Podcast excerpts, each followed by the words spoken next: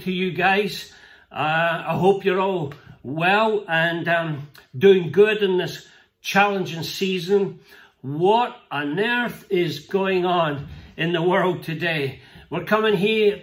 Um, we're coming here to you today from uh, the Vine Church in Dunfermline in the Kingdom of Fife, and this is our very first online uh, sermon to, to the congregation and to anyone else who wants to hear it um, regarding how we respond in these uncertain times. How do we respond in these uncertain days? And there are keys in history and in the Bible, and we see the, the difference between those who thrive in the season of crisis and those who nosedive. And so today I'm hoping to bring you a brilliant encouragement and insights from 40 years experience of being up to here at times in the depths of individual people's hearts, worries and fears.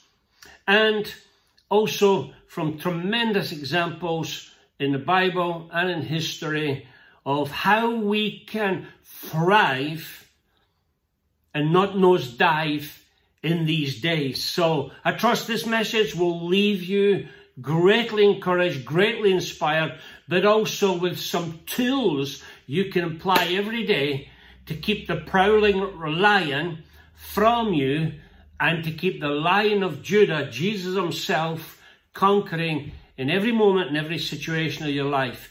So, the key that I've discovered throughout history of all the great saints who thrived is this. They learned the secret of how to live in the tomorrow. How to live in the tomorrow. Today is the last day here in Dunfermline of the brilliant uh, first years of Woodmill School and the amazing staff doing a great job. They recently put out something online yesterday to do with mindfulness. And it's absolutely brilliant. And I'm a great fan of the secrets of mindfulness, which basically teaches you how to live in the moment. And that is one side of the coin. And, and it's fantastic. And I would encourage everybody to get a listen to it if you can. But what I want to share today is that you also have to live in the moment, but at the same time, you have to live in the tomorrow. Because the living in the tomorrow will give you the energy, the fire, and the hope to face and conquer the greatest of storms. So, I want to stir up a supernatural spiritual gift of faith in you today. And I want to give you three mind blowing keys and tools you can apply straight away today and begin instead of enduring this season, thriving this season. So it seems to me like God has an ace card, a very special ace card up his sleeve that he gives to individuals for these moments. And when people are facing crisis like we are now on a global scale. And we know many people are losing their jobs, losing their business. They're worried, they're fretting, they're scared. Uh, they've been isolated. All kinds of challenges they're facing. And it's a shaky, shaky, shaky time for many people. But I trust at the end of this message that many of you, or any of you that are in a position, can shift from the shaky to the thriving position. I want to unlock for you a biblical secret that runs all through the Bible, and we see it time and time again. When God's people are in crisis, God shows up with his ace card. And I'm calling this ace card living in the tomorrow.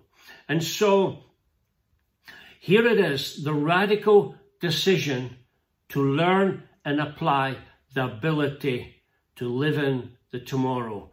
And so let's let's go to three very quickly biblical examples of where individuals were in either a personal or a national crisis, and out comes God's ace card.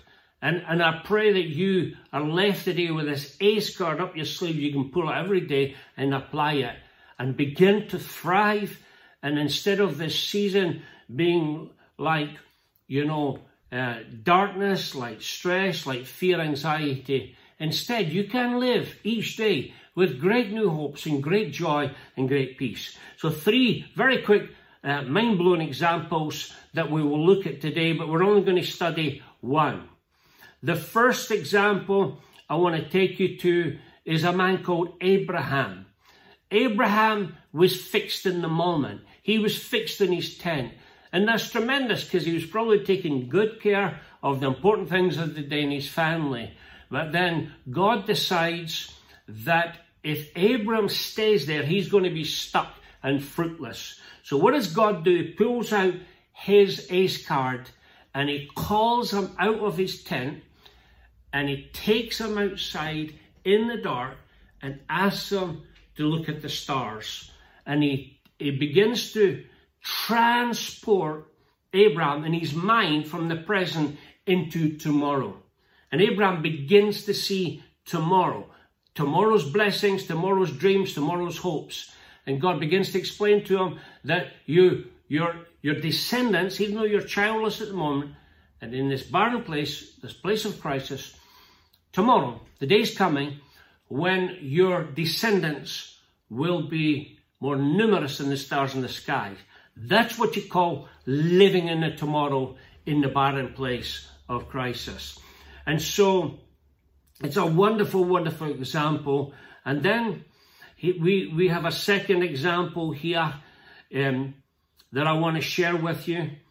Uh, and it's the example of a Shunammite woman. It's a strange name, but we'll come to in a moment. And it's my favorite one. And I'm going to keep my ace one right for the end, which is a personal one and a personal meeting with a young man in crisis. So, this is the one we're going to study today and learn three tools from. So here we are. We have a, a lady called the Shunammite woman, and um, this lady is extremely wealthy. But what we're finding in this crisis that we're facing with Corona is that the wealthiest people in the world can't buy a vaccine because one doesn't exist. And so it makes no difference on one level whether you're wealthy or not. If the shelves are empty, if the vaccines are not available, if you're sick, you're in this crisis as much as anybody else. And this is where the Shunammite woman found herself because she is in that place. She's stuck in the moment. And so what happens is that she could not have a child similar to Abraham and Sarah and her husband is old and it's it's killing her. And so along comes a prophet called Elijah. Now I'm going to walk you through the story, a few verses, but hang in and I would encourage you to study 2 Kings chapter 4. It's a very prophetic, powerful encouragement for this tough season we're all in. So it's 2 Kings chapter 4, verse 8. Absolute, fabulous and beautiful story. And, and what happened to her is that Elijah comes along and he pulls out this card, but she doesn't get it because to apply this um, ace card, you have to receive it and apply it by faith. You, so, so when he brings this ace card to her, she's in a place of disappointment, and her response is not one of faith in the beginning; it's one of great disappointment. So let's kick in uh, 2 Kings chapter 4, verse 8. One day Elisha went to Shunem and there a wealthy woman lived who urged him to eat some food. So whenever he passed that way, he would turn in there to eat some food. Glad it wasn't Tesco. So here we go. And she said to her husband, Behold now, I know that this is a holy man of God who's continually passing away. Let's make a small room for him with walls and put there for him a bed, a table, a chair, and a lamp. So whenever he comes to stay, he can go in there. One day he came there and he turned into the chamber and he rested and he said to Gehazi's servant, Call this woman. And when he called her, she stood before him and he said to her, Now, you've taken all this trouble uh, to do something for us. What can we do for you? And it's brilliant in the season. This is the question people were asking all around the world of the neighbours. What can we do for you? Something beautiful is happening in the middle of the tough times. And um, so he says, Would you have a word spoken on your behalf to the king for the commander of the army? She said, Yes. I will dwell among my own people, he said. What then is to be done for her, though? Gehazi answered and said, Well, she's got no son, and her husband is old. He said, Call her right now. And when he called her, she stood in the doorway. I love it. She's, I just wonder if she was doubting. She's not, she's still hesitating and she's in that place of disappointment. And he said to her, at this season, now watch this. This is the ace card that he's pulling out to transport our inner mind from the moment of crisis into the miracles of tomorrow. He's trying to get her not to live in the moment of in disappointment, but to live in the moment of great faith and the miracles. And he said this brilliant line that we're going to be working on. He says to her, at this season, about this time next year. Hang on to that. About this time next year. He's transporting her mind 12 months down the road and he says to her, You shall have a son. He's trying to get her out of the negative mindset, the hopeless mindset, the fear mindset, into the mindset of tomorrow, and so that she could live there. And instead of spending the next 12 months wondering, oh, what's going to happen? Will I survive this thing? You know, is everything going to get Worse, you know, put on the BBC News and get a hundred more negative reports. No, he's trying to get her out of that zone into the faith zone, the zone of tomorrow. And what is the response uh, at this? She said, and she said, No, my Lord, O man of God, do not lie to your servant. so She's not in the place of faith. And this is a great encouragement to you and me because sometimes when you're in that place, it's very, very difficult to hope again, to believe again, to dream again when you've lost everything. But how good is the grace of God, even for those moments when we don't even have one ounce of faith to kick in. Because it goes on to say, but the woman conceived and she bore a son about that time the following spring, as Elijah said to her. Now, some of you in that place where you got your dream, you got your business, you got you got that baby, you got your new life, you got your future, you got your breakthrough, and just a bit like the local Woodmill school kids here who got the news their school is going to open this month and they're going to be back there. Bang, the crisis comes and back to the place of disappointment. So, that's exactly what happened to her. How did she respond? Let's carry on the story very quickly. So when the child grew up one day, uh, he said to his father, Oh, my head, my head. And the father said, What every other Scottish father says, carry him to his mother. Because, you know, when the mother kisses that knee, when the mother gives it a hug, something wonderful happens. And when he had lifted him and brought him to his mother, child sat in the lap till noon, then he died. Some of you in that place right now where it, it's like your dreams, they're dying. And so she went up and laid him on the bed of the man of God and shut the door behind him. And she called her husband and said, Send me one of the servants, one of the donkeys that might quickly go to the man of God and come back again. So at least at this point, she now had a bit of faith because she was going to the man of God. She saddled her donkey and um, she said, uh, Do not slacken the pace for me unless I tell you. So she set out to find the man of God. And when the man of God saw, saw her coming, he said, Look, here's the Shunammite woman. Run at once to her and say to her, Is all well with you? Is all well with your husband? Is all well with your child? Excuse me, and she answered him and said, All is well. And when she came to the mount of the man of God, she caught hold of his feet. And Gehazi came to push her away, but the man of God says, Leave her alone, because she's in bitter distress. Many, many people in bitter distress right now. But here's what happens. Then she said, Did I not ask the Lord for a son? Did I not say, Do not deceive me? And uh, he said to Gehazi, Tie up the garment, take my staff in your hand. If you meet anyone, do not greet him. And if anyone greets you, do not reply. Lay my staff on the face of the child. And the mother of the child said, As the Lord lives, as the Lord lives, and as you yourself lives, I will not leave you. And so he arose and he followed her.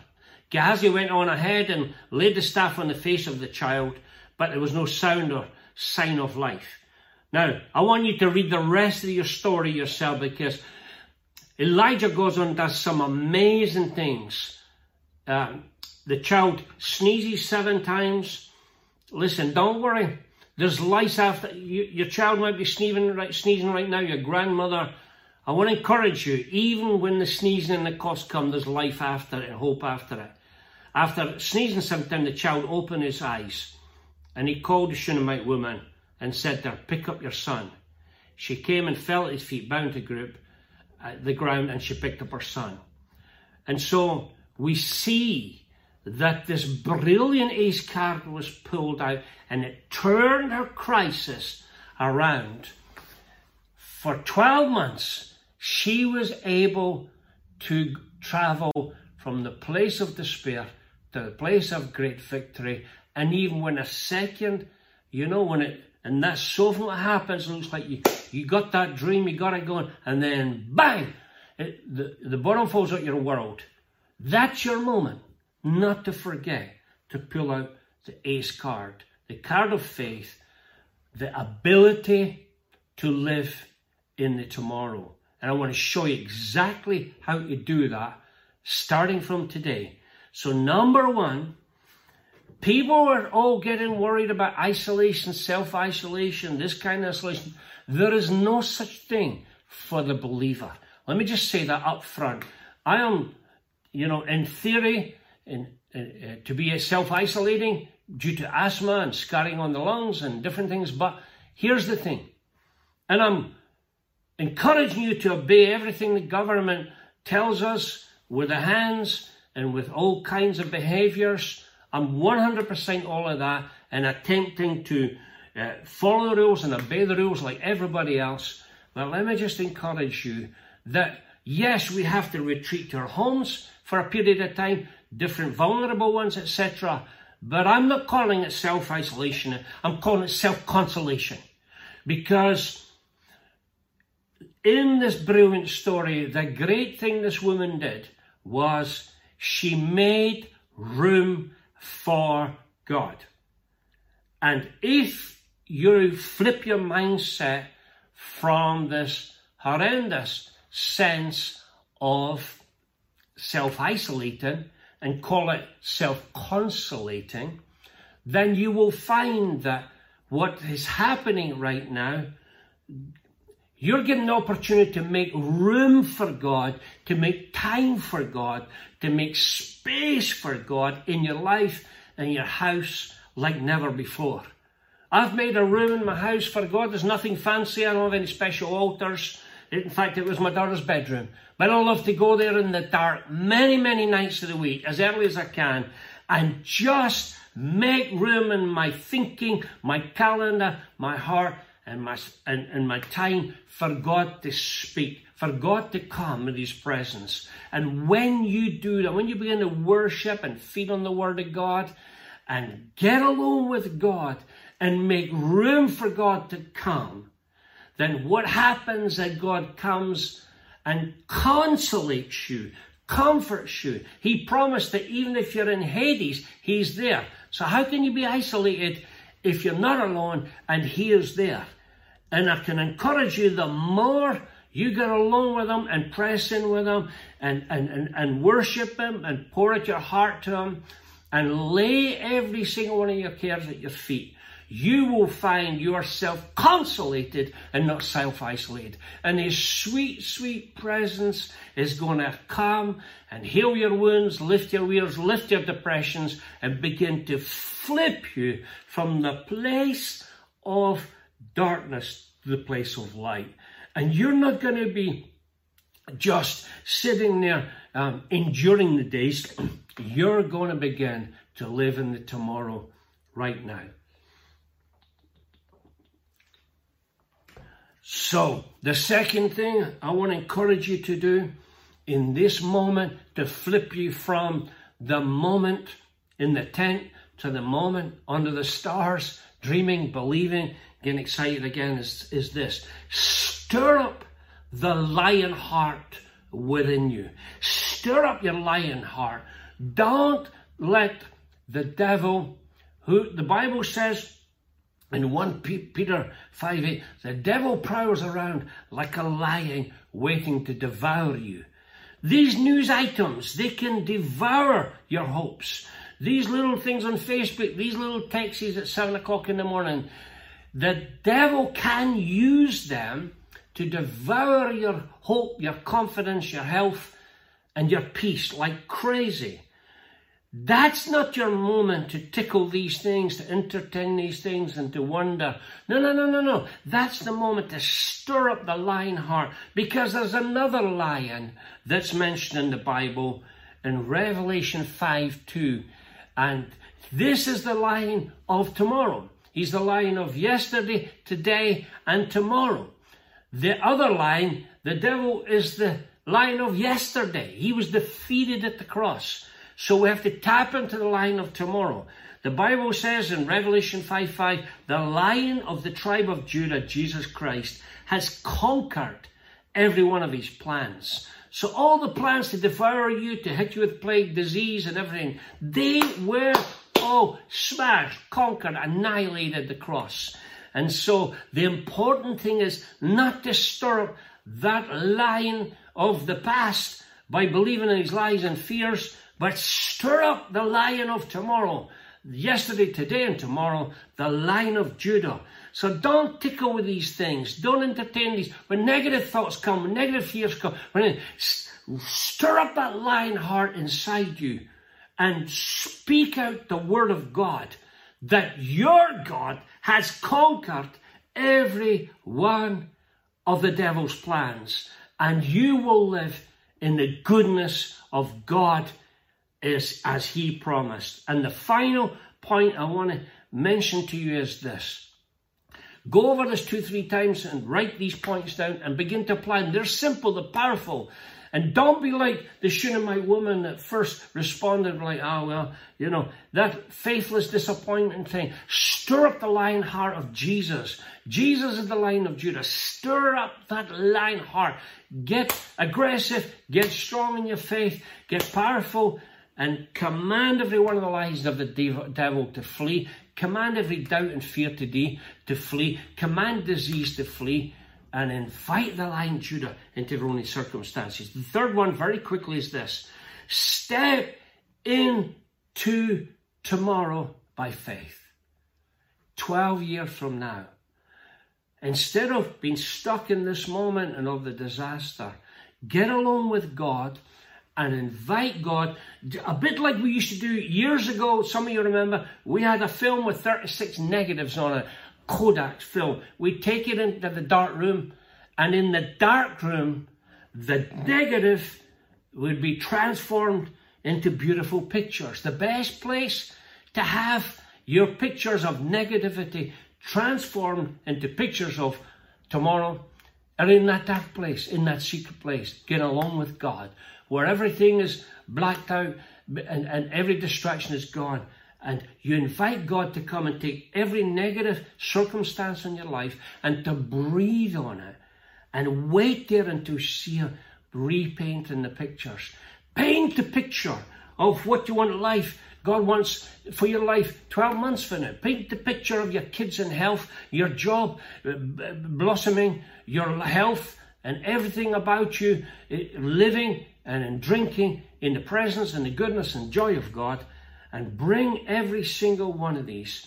And as God, by the power of the Spirit, changes these pictures, then you step into these pictures and, and instead of listening to the pictures on television from Italy or China, or whatever, step into the pictures that heaven has just downloaded on you. And as I was typing this message, I, I was already doing this. The phone rang and I was offered a, a, a new part-time job, uh, explosive, amazing, amazing job of, of uh, getting involved in a whole new world of helping people with their problems. And I immediately, without even checking the contract, accepted the job. And I'll tell you more about that as it comes along. But I want to finish with you with a real beautiful personal story to help you do this. And so I like to make sure these principles I teach you are not just some surface hooky cookie thing that, you know, tickle people's fancy and just give them a little hope. I like them to be tested in the most difficult places in the world. So I've been to some of the most difficult places in the world and to see if this principle works there. And when I arrived in Cambodia in the killing fields with a monument of skulls, human skulls as high as you could get, and little children's bones so sticking through the ground and the cardigans of, of the killing field graves. A young Khmer was with me. He was thrown there as a naked little boy into the grave, and he pretended to be dead as the, the, the Khmer Rouge threw dead bodies on top of him. And he, he could hear after a long, long time of lying there naked. You talk about isolation. You talk about empty shelves in a kid's life. He's lying there wondering, pretending to be dead in the hope. And when the rescue soldiers came and saw his little finger move, they pulled him out and hid him and rescued him. He had one single belonging left in his life, a picture of his sister. And I saw it there and then. He told me that picture is what translated him from the killing fields crisis into tomorrow. Because he had a mission. He had a mission in his life because that picture was of his sister.